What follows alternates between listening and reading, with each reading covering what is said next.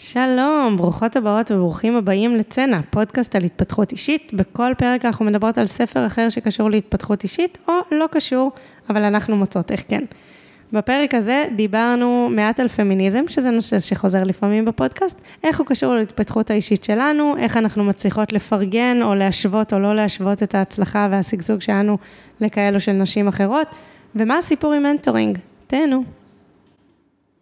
היי תמי, היום הבאתי את הספר Lean In, לפרוץ קדימה, שכתבה שריל סנברג, שהיא סמנכ"לית תפעול בפייסבוק.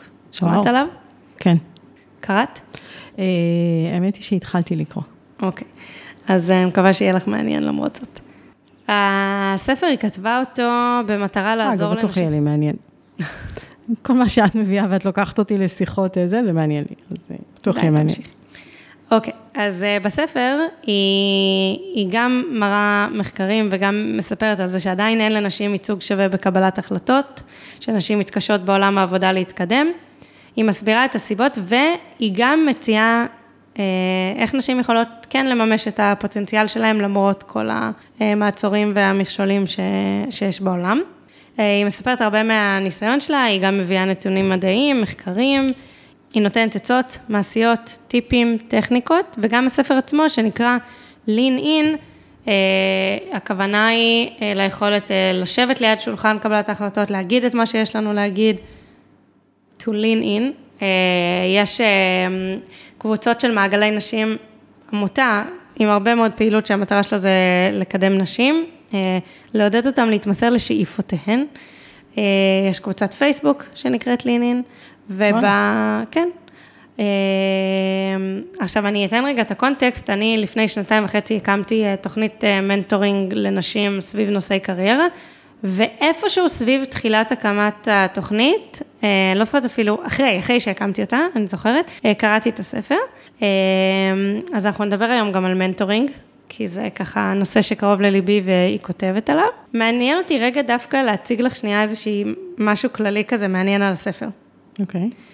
היא אה, מרצה המון סביב הנושאים המגדריים, והיא סופגת המון המון ביקורת על כמה דברים. זהו, רוצה להגיד על מה, אבל יפה. כמה דברים, אוקיי. Okay. ביקורת ראשונה, על הפריבילגיות שלה, שהיא לא מודעת להן. היא גם אה, הייתה ככל הנראה מבוססת כלכלית משלב יחסית מוקדם של ילודת הילדים שלה, הולדת הילדים שלה, אז היא יכלה להביא הרבה עזרה. גם היא כנראה, זאת אומרת, היא אישה לבנה בארצות הברית, נכון שזה לא כמו להיות גבר לבן, אבל בכל זאת היא אה, התקדמה לתפקיד מאוד אה, בכיר באחת החברות הגדולות אה, בעולם, אם לא ה, האמת שאני לא יודעת אפילו. אה, אז, אז לזה שגם מעצם תפ, התפקידים שהיא מילאה, אה, כמה פריבילגיות יש לה. ועוד ביקורת שהיא סופגת, זה שהיא הרבה מאוד מעבירה את האחריות לנשים, על קידום נשים, ומציבה מראות ואומרת מה אנחנו עושות לעצמנו נקרא לזה, וגם על זה היא סופגת הרבה אש בגלל שהיא אה, כאילו עושה לכאורה האשמת הקורבן, ואתם לא מתקדמות בגלל עצמכן, וגם מטילה את סט הציפיות לקידום שוויון מגדרי רק על נשים, לכאורה שוב. עכשיו, אני זה בפני עצמו רגע מעניין אותי, בקונטקסט אפילו של הספר. כי אני חושבת שאחד מהדברים שאני לפחות חטאתי בהם, ולשמחתי מצליחה קצת פחות, זה לייחס לנשים מצליחות מכל מיני סוגים, כל מיני תכונות. עכשיו, היא ממש מביאה פה מחקר שמראה שנשים מצליחות הן פחות אהודות מכשהן לא מצליחות ומגברים מצליחים. זאת אומרת, בעוד שכשגברים מצליחים, אנשים יותר אוהדים אותם, נשים ככל שהן יותר מצליחות, גברים ונשים פחות אוהדים אותם. אבל גם משהו על... אה, על אה, תואר המניעים ממש, כאילו, נשים, אה, מי בכלל ולמה היא אומרת את כל הדברים האלה, והתעורר הרבה מאוד כעס, ואני חושבת שבילט אין, יש פה איזושהי סתירה פנימית ביכולת שלנו לקדם אה, שוויון מגדרי, בנקודת מבט הזו. שמה, מה זה נקודת המבט הזו?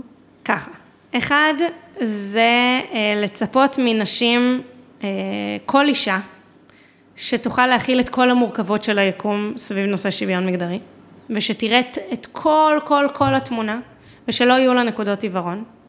שתיים, על הקטע הזה של המבט פנימה, שאפשר להסתכל עליו מכל מיני פרספקטיבות. אני חושבת שזה דבר מאוד מעצים לקיחת אחריות. אני לא חושבת, אני חושבת שלהסיר אחריות מגורמים אחרים והיא לא עושה את זה, היא בעייתית. להגיד, נכון. גברים לא יכולים לעזור בנושא של שוויון מגדרי, או זה לא בגללם, לא. זה לא אחריותם. או זה לא אחריותם, זה לא. מצד שני, זה גם לא רק אחריותם. אז למה היא צריכה לייצג את כל הקולות ביקום? עכשיו, זו ציפייה, שוב, שבמובנים מסוימים, כן, אני רוצה שדמויות מנהיגות, יהיו להם כמה שפחות נקודות עיוורון. או לכל הפחות, שהם יגידו, יש לנו נקודות עיוורון. אבל א', היא את זה כן עושה, והיא אומרת על הפריבילגיות שלה. וב', שוב, כל הזמן אני שומעת קולות שממרידים אותי נגד נשים. את שומעת את הקולות האלה, או שזה רק... לא, אני מודה שאני לא. כל הזמן אני שומעת. ההיא ביצ'ית, וההיא אגואיסטית, וההיא אה, לא שמה על הילדים שלה, וההיא אה, לא יודעת להתעסק עם כסף, וההיא רק מתעסקת בכסף, וההיא מנותחת מדי, וההיא לא מספיק רואה שוויון, וההיא לא מספיק רואה את העניין של גזע, וההיא לא מספיק רואה את העניין של עדות, והיא... עכשיו, שוב, יש לי ציפיות מדמויות מנהיגות, אבל אני חושבת, אני רוצה... אה, יותר לאהוב ולהעריך נשים על בכלל עצם הניסיון, את יודעת? כן. זה מתכתב גם עם זה שנשים כאלה מאיימות. הן מאיימות על נשים שלא מעזות או לא עושות, וסיפרו לעצמן שזה בגלל שהן נשים וזה לא אפשרי וזה זה, ופתאום באה מישהי כזו, והיא אומרת, זה אפשרי. זה אולי קשה, זה אולי אתן צריכות לבחור את זה, אולי לא כל אחת יכולה, אבל זה לא לא אפשרי כ... ככלל. אוקיי? אז זה מאיים על אנשים. זה מאיים על גברים, שפתאום יש נשים שיכולות להתחרות בהם, ואולי אפילו עושות את זה יותר טוב, או בדרך אחרת, או שוברות מיליון מוסכמות בדרך, אגב, בסדר? זה מאיים לנו על הסדר החברתי. זאת אומרת, אני חושבת שפשוט יש פה המון, שיש משהו בנשים האלה, שעצם קיומן מאיים ומערער על הרבה מהעולם שלנו, ויותר מזה, אנחנו גם מאוד דואליים ביחס, כי יש בנו איזושהי הערצה אליהם, ואז איזשהו, לא נוח לי להסתכל במראה כש, כשאחרי שהסתכלתי עליה. אז זה מכניס את כולנו לאיזושהי אה, דואליות. אולי מזה באים הקולות האלה שאת אומרת שאת שומעת, הרבה של אה, ביקורת. אני אגיד שהסוגיה של הנשים צריכות לתקן בשביל נשים, זו סוגיה שאני נתקלת בה בעוד המון הקשרים. מה הכוונה נשים צריכות לתקן בשביל נשים? לא, שהאם זה אחריות של נשים בהכרח? לשנות את עולם העבודה נניח עבור נשים, אוקיי? אני חושבת שבהרבה דברים בחיים שקשורים לנשים, זה ויכוח, האם נשים אמורות לתקן את זה, להוביל את השינוי, ו... ואני אגיד, אני הרבה פעמים מסתכלת, שאני אומרת, נניח תקחי טיפול, טיפול אישי, כן? הוא לא מסיר אחריות. זאת אומרת, יש משהו שאת אומרת, אה, כן, אה, המטפל צריך להיות מטפל טוב, הממשלה אולי צריכה לסבסד דברים, קחי אפילו עכשיו את הנושא של נשים מוכות. כאלימות כלפי נשים. אה, אין ספק שהממשלה צריכה לעשות צעדים, אין ספק שצריך להקים אה, מרחבים שייתנו מענים בכל מיני כיוונים וכולי. אבל אני אומרת, בכל שינוי כזה, בסוף יש את הבן אדם הפרטי, שאחרי שכולם עשו את חלקם, הוא צריך לעבוד על השינוי שהוא צריך לייצר. רגע, זה נכון, כמובן שמתעוררת באי נוחות, אה, לא, אבל בסדר, אני אשב בה, אבל, אבל גם היא אחת מהנשים האלה, שצריכה לעשות מאמץ, זה לא שהיא נכון. השלימה את השינוי. ו, ובמובן הזה, אני חושבת ש... שוב, דמויות מנהיגות צריכות להכיר בזה שאנשים נושאים אליהם עיניים ולהבין את אה, מכלול הציפיות ש, שהדבר הזה מביא איתו, אבל, אבל גם אנחנו, גם כשאנחנו נושאות עיניים לדמויות מסוימות, אנחנו יכולות להכיר בזה שהן אנושיות. בדיוק היום בבוקר דיברתי עם מישהי שאני עוקבת אחרי הפעילות שלה הרבה זמן, היא יזמת פמיניסטית שעושה דברים נפלאים, והייתי ברגשות מעורבים אליה, מעולם לא דיברתי איתה. רק ממעקב אחריה בפייסבוק היה לי נוח, בגלל שהיא גם מצליחנית כזאת, היה לי נוח להניח עליה כל מיני דברים, בעיקר כאילו על, באמת, בדיוק על זה, על למה היא מצליחה בנקודות שאני עוד לא. והיום דיברתי איתה, והיא באמת בן אדם מדהים, כאילו הייתה שיחה מרתקת, היא אישה מדהימה, אבל זה, וגם דיברנו על האתגרים של, שיש לשתינו שהם משותפים, שאחד מהם זה להכיר במורכבות האנושית, כאילו, לא לצפות מעצמנו להיות מושלמות. נכון. ו, ובמובן הזה, אוקיי, אז אני לא רוצה לצפות מאף אחת להיות מושלמת. ואני יכולה לקח, לקרוא את הדברים שהיא אומרת, לקחת את ההמלצות שלה, לדעת מתי היא מדברת מתוך הפריבילגיות שלה, לקוות שהיא אומרת אלו פריבילגיות, כי זה באמת אחרת מגדיל את הדיסוננס שיש לאנשים שצורכות את התכנים שלה, וזהו, ולא לא לשפוט את עצמי לפי אמת המידה שהיא הציבה מצד אחד, לא לכעוס עליה שהיא הציבה סטנדרטים גבוהים מדי ובלתי ישמים בשבילי במובנים אחרים, ליהנות מהפירות של מה שהיא עושה, והיא עושה המון, וזהו, ואז לחזור לעולם שלי, לבועה שלי, ולראות מה מזה אני מאמצת ומה לא במסגרת המשאבים שיש לי. הכוללים, הכל, הזמן, האמצעים הכלכליים, היכולות, הכל. כי אחד מהדברים שהיא מביאה שם, זה יש, יש ציטוט של מרגרט תאצ'ר, שאומרת שיש מקום אה, שמור במיוחד בגיהנום לנשים שמכשילות נשים, שלא עוזרות לנשים. עכשיו, נכון, אבל יש גם מקום שמור בגיהנום לכל בן אדם שלא עוזר לכל בן אדם. אני כן חושבת שיש לי ציפייה מנשים שהתקדמו, לעזור לנשים שעוד לא ולמשוך אותה ניתן. אבל אי אפשר להגיד שהיא לא עושה את זה, היא כתבה ספר שלם כן. שזו המטרה שלו. לא, וגם, וגם אני, בא לי להגיד, רגע, שנייה, הנשים האלה נאבקו, קראו את עצמם, עברו את כל המכשולים שכל אישה צריכה לעבור. לא רק שהם סחבו את כל הדרך הזו, עכשיו הן צריכות לסחוב מישהו אחר, להפך.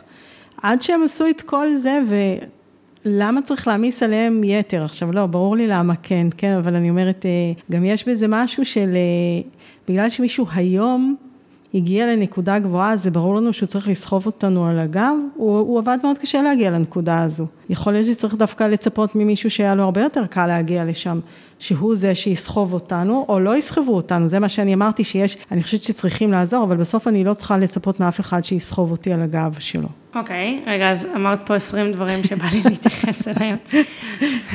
אני, צריכה, לרשום לעצמי נוטס תוך כדי. אז עוד שיחת טלפון מעניינת שהייתה לי היום, זום, הייתה עם אה, שתי נשים נפלאות שהקימו פרויקט של חונכות באקדמיה לאימהות, חכממה, שזה אה, אימהות באקדמיה עושות מנטורינג לאימהות באקדמיה.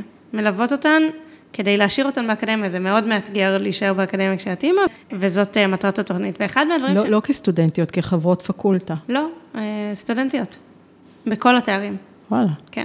ואחד מהדברים שמאוד אהבתי, זה שהמנטורית היא בעצם באותו מצב של המנטי, היא יותר מבוגרת ממנה, היא כנראה בתור יותר מתקדם, והילדים שלה יותר גדולים, אבל הסיבה שלשמה החונכות היא מקיימת גם אצלה, גם לה יש את האתגר של להיות אימא באקדמיה. עכשיו, זה הזכיר לי שאני חושבת שאחד מהדברים שאנחנו, אה, שעוזר לנו הכי להיות מנטוריות טובות עבור אנשים אחרים, זה חיבור אמיתי לקשיים ולאתגרים. אמיתי, לא סינתטי של וואי, יוני, מה זה מבין? לא, באמת, אני הייתי שם בוורסיה אחרת של הדבר הזה, ושוב, באופן אחר גם, כי זה שלי ואנחנו נשים אחרות, לא מזמן. אז עכשיו אני מושיטה לך יד. ודווקא הדבר הזה, אגב, מה שאמרת, הוא בעיניי מגדיל מאוד את היכולת שלנו לעשות עבור אנשים אחרים, אם אנחנו זוכרות שהיינו במצב הזה לפני דקה או שעה או שנתיים. אימהות לילדים גדולים ששכחו מה זה לקום כל דקה בלילה ואומרות לאימהות הצעירות, נו יאללה, זה, זה יעבור, הן לא באמת יכולות לעזור. נכון. אז, אז דווקא במובן הזה אני יותר מצפה מנשים שנתקלו בהמון אתגרים, לעזור לנשים שנתקלות בהמון אתגרים. אה, עכשיו, יש פה חלק שלם שהיא מדברת על מנטורינג ועל חסות, שזה ממש, זה ממש מה שעניין אותי החלק הזה. אה, יש פה כל מיני דברים. קודם כל, הסיפור הזה של חסות, זה מעניין, כי זה אומר שמעבר למנטורינג, שזה גם יכול להיות נגיד מישהי מחוץ לארגון, או אפילו מארץ אחרת, זה הסיפור של חסות, זה שאני כבר מכירה אותך, נגיד, אני מלווה מישהי צעירה בארגוני, או מלווים אותי, היא כבר מכירה אותי, ואז היא יכולה גם בחדר הנהלה להגיד, ירדני, תהיה מצוינת לתפקיד הזה והזה. או לזרוק עליי מילה טובה אחרי שנגמר הפרויקט שלקחתי בו חלק, ולא רק... תסבירי רגע במשפט מה זה חסות. ממש לקחת חסות. זה, זה מושג אה, כזה, נראה לי מהחצר של המלך, שהיו משלמים אה, לאנשים כסף כדי שהם שפשוט יהיו שם, נגיד אומנים או כאלה. זה ממש לדאוג לקידום של הבן אדם הזה, מעבר ללתת לו ידע, זה לדחוף אותו קדימה. Okay. אוקיי. עכשיו, שם יש כמה, כמה דברים מעניינים. אני לא יודעת אם הפרצוף פה תמשיכי או שאלות. לא, לא, לא, את יודעת שאני יכולה להמשיך כמה שאת רוצה. אני לא אוהבת לדבר דווקא. אמ, אז היא אומרת שם כמה דברים מאוד מעניינים על מנטורינג. אני אגיד ככה, קודם כל, זה דבר שאני super super מאמינה בו, מנטורינג, בגלל שאני חושבת בעוד שבהמון דברים אחרים של טיפול וייעוץ וזה, יש הרבה יתרונות, אחד מהיתרונות הגדולים של מנטורינג, זה שלמעט ענייני אגו מעטים, אין כמעט אינטרס. זאת אומרת, אין עניין כלכלי או משהו כזה. מנטורינג זה מערכת יחסים בלתי פורמלית, שבדרך כלל מתקיימת בין מישהו או מישהי שמצויים אה, קדימה יותר במשהו, לא משנה במה. ידע טכנולוגי, הורות, אה, עמדות ניהול, מה שזה לא יהיה. ואז אה, הזמן הזה שמוקדש למנטורינג הוא, הוא מאוד נקי, במובן שהוא מאוד לטובת ה mentee, מי שמקבל או מקבלת את המנטורינג, ו, והכוח של זה, של אה, מישהי שפשוט רוצה בטובתי ורוצה לעזור לי וזהו, הוא בפני עצמו זה משהו נורא נורא חזק. והיא אומרת, ממש רואים, יש ממש מחקרים שמראים את הערך של זה וכמה אנשים שמקבלים חסות ומנטורינג מקדמים יותר, ואז היא, היא מציגה כמה בעיות בדבר הזה. אחד, זה ש... אחד זה שגברים נמנעים הרבה פעמים מלהיות, אה, מלקחת תחת חסותם או לתת מנטורינג לנשים. בגלל אה, כל מיני סיבות, אחת מהן סיבה שקשורה לנראות. זאת אומרת, גבר מבוגר שיושב עם אישה צעירה במשרד שלו ו, ו, וכאלה, ובואי, זה לא חף מהסטטיסטיקה גם שבאמת היא לא כל כך לטובת אה, אנשים שיש להם מרות או סמכות עם נשים צעירות, אבל, אבל גם בלי קשר, ולא רק בגלל הנראות, גם בגלל אפקט המילואים, כאילו אנשים נמשכים לאנשים שדומים להם, ואז כאילו היא כנראה לא עשתה את אותו מסלול שהוא עשה, או שיש לה כבר ילדים, ולא, מה שזה לא יהיה, ואז פחות מוצאים שפה משותפת, ו, ושזה בפני עצמו אתגר, זאת אומרת, הסיפור הזה של למצוא, של למצוא מנטורינג הוא, הוא אתגר, ואז על זה היא כותבת משהו ש... שהרבה אני חושבת עליו בהקשר של התוכנית, שכשהולכים למסלול מוסדר של מנטורינג, יש לזה הרבה יתרונות, בגלל שזה מאלץ את שני הצדדים לשבת ולהתגייס, ויש מסגרת ותומכת את התהליך. אבל בגלל שמנטורינג היא מערכת יחסים בלתי פורמלית, אז הרבה פעמים דווקא יש משהו מאוד נכון ובריא בזה שהיא תיוולד באופן ספונטני. זאת אומרת, אני אפגוש מישהי, אני אשאל אותה אם היא מוכנה לשבת איתי פעם אחת לקפה, אני אלמד ממנה. תהיה כימיה, זה יעבוד לנו, יהיה לנו נעים, בא לי שוב, אני אשאל אותה אם היא מוכנה שוב, ואם לה זה מתאים, היא תגיד כן. ואז היא אומרת, הרבה פעמים נשים אה, מחכות להקבלה של האביר על הסוס הלבן, למנטורית או המנטור על הסוס הלבן, בעוד שבפועל עדיף לתת לזה להתהוות ולפגוש בן אדם, ולא לשאול האם את מוכנה להיות חונכת שלי, אלא האם תיפגשי איתי לקפה. ואז אחרי זה, האם תיפגשי איתי לעוד קפה, ואם נבנה אמון ונבנית מערכת יחסים טובה, אז, אז אפשר להמשיך. אז היא אומרת על האתגרים שבלמצוא בכלל אה, מנטור מנטורית, אז זה שני האתגרים, גם סביב העניין המגדרי וגם בגלל שזה לא קורה ספונטנית, אז יש ציפייה כזאת לא ריאלית ועדיף לבנות את זה באופן הדרגתי. אה, ויש לו טיפ פה שאני אשמח ככה לחשוב איתך עליו, אה, על עד כמה לשתף ב... בקשיים, בדברים הלא פתורים שלנו אה, בתוך מנטורינג, בתוך תהליך מנטורינג. בתור המנטורית? בתור מנטי. אה, אז לא הבנתי.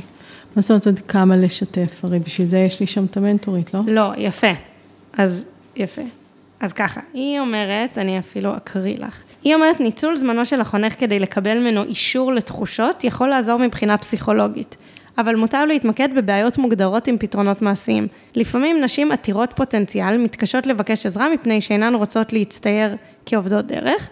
אני תמיד מרגישה ככה. בקשת דעה אינה סימן של חולשה, אלא לעיתים קרובות הצעד הראשון במציאת הדרך להתקדם. מה, מה ההפרדה שהיא עושה פה? בין להתלונן, לשתף, לשפוך, לאוורר, להוציא, כשבסוף אין שם איזה משהו אה, שהוא מעבר לתמיכה רגשית. זאת אומרת, בסוף ולידציה, להגיד, אוי, גם אני הרגשתי ככה, או אני איתך, או אני מצטערת שאת מרגישה ככה, אבל לא פתרון של בעיה. היא אומרת, תנצלו את המנטורינג לטובת פתרון של בעיות, כי זה נותן לצד השני להרגיש בעל ערך ושהוא נתן משהו, זה פחות מצריך את כל המיומנויות הרכות שלאו דווקא יש לצד השני, וגם בנוט קטן, אם זה מישהו בתוך הארגון, זה יותר מקדם מאשר לשתף ב... בקשיים וכאלה. לא, זה ממש מתחבר לי עם הספר, המטרה שדיברנו בפרק הקודם. מה? של, לא, של לנצל את המנטורית בדיוק לדבר, שזה הערך המוסף הכי מרכזי שלה, ולא לשים שם כל מיני דברים. היא לא תהיה גם וגם וגם וגם, היא טובה בלתת לך עצות או הנחיות או פתרונות. לדברים, ולא בלשפוך את הלב, וכאילו, תנצלי את הזמן לדבר המרכזי שלו זה נועד, וזה הערך הכי מוסף של אותה מנטורית. אז רגע, יש לי פה איזה אהה מומנט כזה.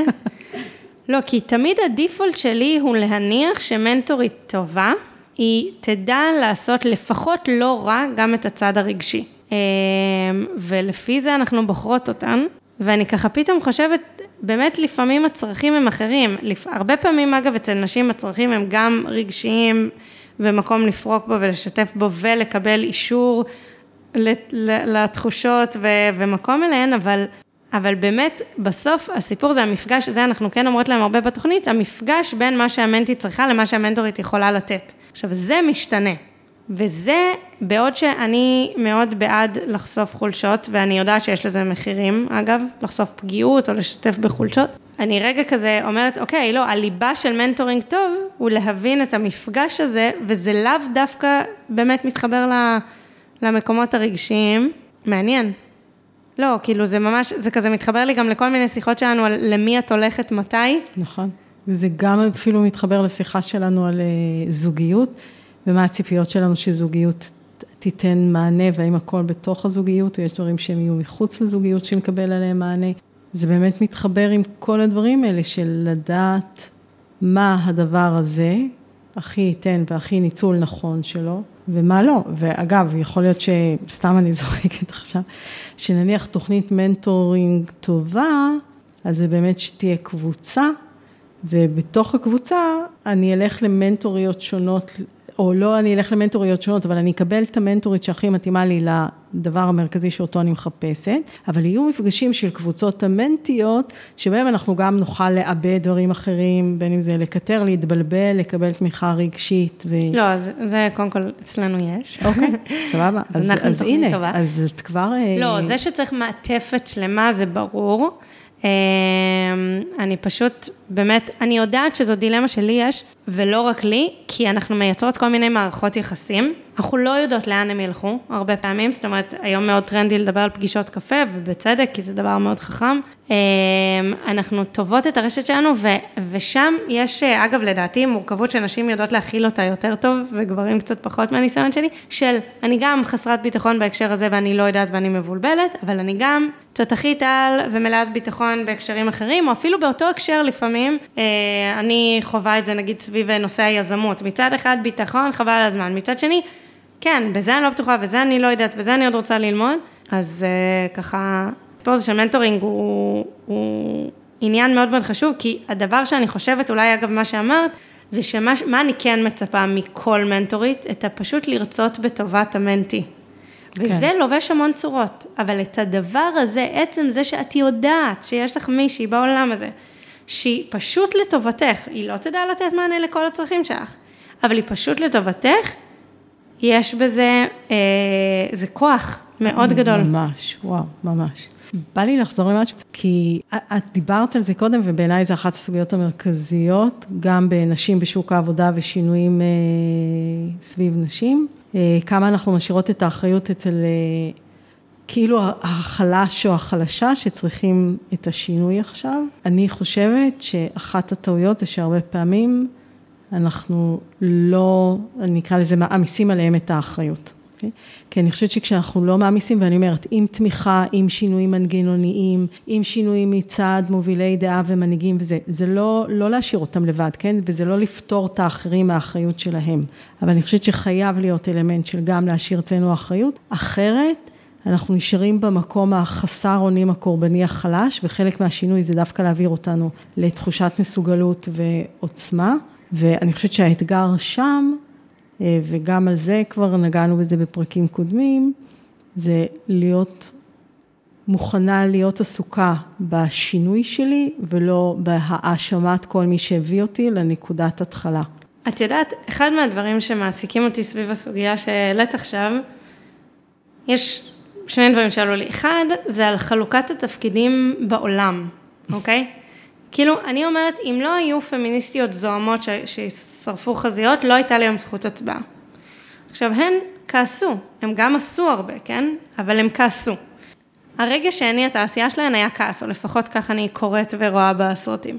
עכשיו, גם בי יש כעס, אבל אני נגיד, באופן אישי, הדבר שמניע אותי הוא יותר תחושת צדק ועצב, לצורך העניין, זה רגע שיותר אה, מניע אותי מאשר כעס. עכשיו, זה דבר אחד. עוד דבר זה נגיד, דיברנו על זה לאחרונה, לא יודעת אם את זוכרת, אבל אני נגיד מאוד במקום אה, מיינסטרימי אה, בחיים, כאילו, לא יודעת, אה, אני לא אדם שנוי במחלוקת אה, במיוחד בסביבה שלי, ולתוך הדבר הזה אני יכולה להביא שיח אה, מהפכני נקרא לזה, או לא יודעת מה. בעוד שגם עכשיו יש נשים, אפילו נגיד, נדבר על נגיד דברים שקשורים לנראות, נשים שלא מורידות שערות בבית שחי נגיד, זה משהו שיש לו נראות מאוד חזקה והרבה מאוד הדים מהסביבה, אני לא שם. אבל צריך גם אותן. ומשהו, אני חושבת, ב overall, לא באישי, בעולמי, אני חושבת שצריך את הכעס, את העצב, את ה doing, את ה being, את ההרהור, את הכתיבה, את השיח, את, ה, את שריל סנדברג ואת זאת שמגדלת 12 ילדים בבית שלה ונלחמת על הזכות שלה לעשות את זה, זאת אומרת, אני, אני חושבת, אה, זה ככה באיזון העולמי, ובאופן אישי, אני מסכימה איתך לגמרי, אני פשוט חושבת שהדרך להביא אה, נשים ואנשים מוחלשים ברוב המקרה, זה לא חלשים, to own it ולקחת אחריות על החיים שלהם, היא חייבת להיות חפה משיפוטיות וכעס כלפיהם על זה שהם מתקרבנים. כי, כי מבחינתי, היכולת שלי רגע לראות מעל הדבר הזה היא פריבילגיה בפני עצמה. היכולת לבקר את הקונטקסט שאני חיה בו היא פריבילגיה. זה שבכלל יש לי את היכולת לעשות את זה. עכשיו, אני חושבת שכל אחת היא מסוגלת לעשות את זה, אבל גם בשביל זה, נגיד אני, אני חושבת, היא מדברת על, על הסיפור הפריבילגי, נגיד אגב חלוקת תפקידים, שהם יכלו לשלם לעזרה נגיד. עכשיו זה עוד אוקיי, זה נגיד סופר פריבילגי, אבל בואי, יש נשים שפשוט, אם הם ידברו, יכו אותן. עכשיו נכון, זו דוגמה מאוד קיצונית לכיוון השני, אבל המנעד הוא מאוד רחב, אז כשאני... פוגשת מישהי שלא יכולה לדבר פמיניזם, כי המציאות שלה היא כל כך רחוקה מכל שוויון מגדרי שיש, אני מתחברת לחלקים בי שלא יכלו לפני דקה או שעדיין לא יכולים לדבר פמיניזם ו, ואולי אני ארצה לחשוב איך, איך הכוחות שאני זכיתי להם או קיבלתי אותם או מקבלת מנשים אחרות, אני יכולה להעביר לה אותן וזה בעיניי, אגב, זה הפמיניזם שלי, כאילו, אם את שואלת אותי, פמיניזם שלי הוא פחות עסוק בגברים, שוב, ביום יום שלי, אולי מול נדב כן, אבל ה-doing שלי הוא בלתת לנשים ולקבל מנשים כוחות כדי שנוכל אחרי זה לצאת החוצה לעולם ולגייס גברים ולהניע שינויים וכן הלאה, אבל אמ, זה משהו שמאוד מאוד חשוב לי, זה מתחבר להרבה דברים, דיברנו ב-Invisible Women על, על אוכלוסיות מוחלשות מכל מיני סוגים, וה...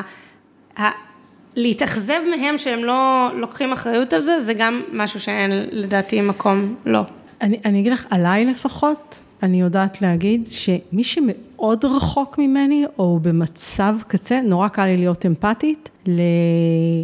למה באמת, אני לא אצפה מהן. נניח, כמו שאמרת, מישהו שגדלה במשטר אה, טוטליטרי או בזה, אין לי ציפיות. איפה אני חושבת שיש לי עבודה, ושם גם יש לי את השאלה, מה זה שיפוטי לעומת מה זה משקף ביקורת שהיא חשובה להנאה בעין שלהם, זה דווקא אלה שהן כבר כן קרובות למקום שבו אני אומרת, אוקיי, את לא בקצה, את קיבלת איקס כלים, תמיכות מבחוץ, אה, מנגנונים שפועלים לטובתך וזה, ועכשיו זה שמפה יש משהו שרק את צריכה להתחיל לעשות, גם לוותר על המקום הקורבני וגם להתחיל להיות בתנועה. ו, ואני חושבת שזה נקודה שקשה לי לפעמים לזהות על עצמי אפילו, לא רק את השיפוטיות שלי, אלא מתי באמת זהו, אני לא יכולה לעזר יותר באף אחד. עכשיו זה רק אני יכולה לעזור לעצמי וצריכה לעשות את זה, וגם על האחרים. ומתי האחר או האחרת צריכים שנגיד להם את זה, או כמו שאומרים לפעמים, וואלה, לתת להם את הדחיפה הזו, ומתי זה באמת שיפוטיות שלא עוזרת להם. זה ככה... קודם כל זה בניואנסים, אין פה איזה אמת אה, זה, וצריך לקרוא את הסיטואציה. אני חושבת שבסוף אנחנו נמצא, נמצאות אני נמצאת, אני יודעת עליי נגיד, אני נמצאת איפה שאני כרגע. עכשיו, זה נכון שיש דרכים להגיד לי דברים שיעזרו לי לעשות זום אאוט, אבל ברוב המקרים, גם אם את הכי רגישה בעולם ולא שיפוטית בכלל, אם את אומרת משהו שאני לא מסוגלת כרגע לקלוט אותו, אני לא אקלוט אותו. בגלל מציאות חיי, בגלל התיק שאני סוחבת, בגלל כמה שישנתי היום בלילה, מה שזה לא יהיה. והמקום וה, הזה שכאילו מצד אחד שואף הכי גבוה כל הזמן, גם מבחינת הכי ראוי ומוסרי, וגם הכי טוב כאילו של הבן אדם מבחינת, לא יודעת, תחושת מסוגלות אמרת מקודם, הזה, ובאותו זמן להחזיק מאוד חזק את איפה שהבן אדם שמולי נמצא, וזה אותו דבר גם לגביי, לגבי עצמי. היכולת להחזיק את שני הדברים האלה בו זמנית, באמת, ומצד אחד באמת להאמין שכל אחת מסוגלת, לא להכל, אנחנו מדברות על זה הרבה, אבל מסוגלת לכל הפחות לבדוק הכל ובסוף לפרוח ולעשות טוב לעצמה, לסביבה שלה ולעולם. באמת להאמין בזה, ומצד שני להבין כמה חסמים ומגבלות ושכבות אישיות ותרבותיות מועמסות על היכולת הזאת, אם אנחנו מתחברות לדבר הזה גם בנו ו- ומתרגלות את זה, אגב, הרבה פעמים לנשים יותר קל לאנשים אחרים, לחלק יותר קל לעצמם, אבל מתרגלות את הדבר הזה כל הזמן, כאילו בדינמיקה ביני לבין האחרות, אנחנו, אנחנו נשתפר בזה ונצליח להגיד דברים שאשכרה מניעים לפעולה, לא להגיד כשאין שום סיכוי לפעולה, לא לשפוט, וגם כן לראות, שוב, באמת לראות את, ה, את הקשיים של כל אחת מול המציאות, ששוב, הם מאוד מאוד מאוד שונים.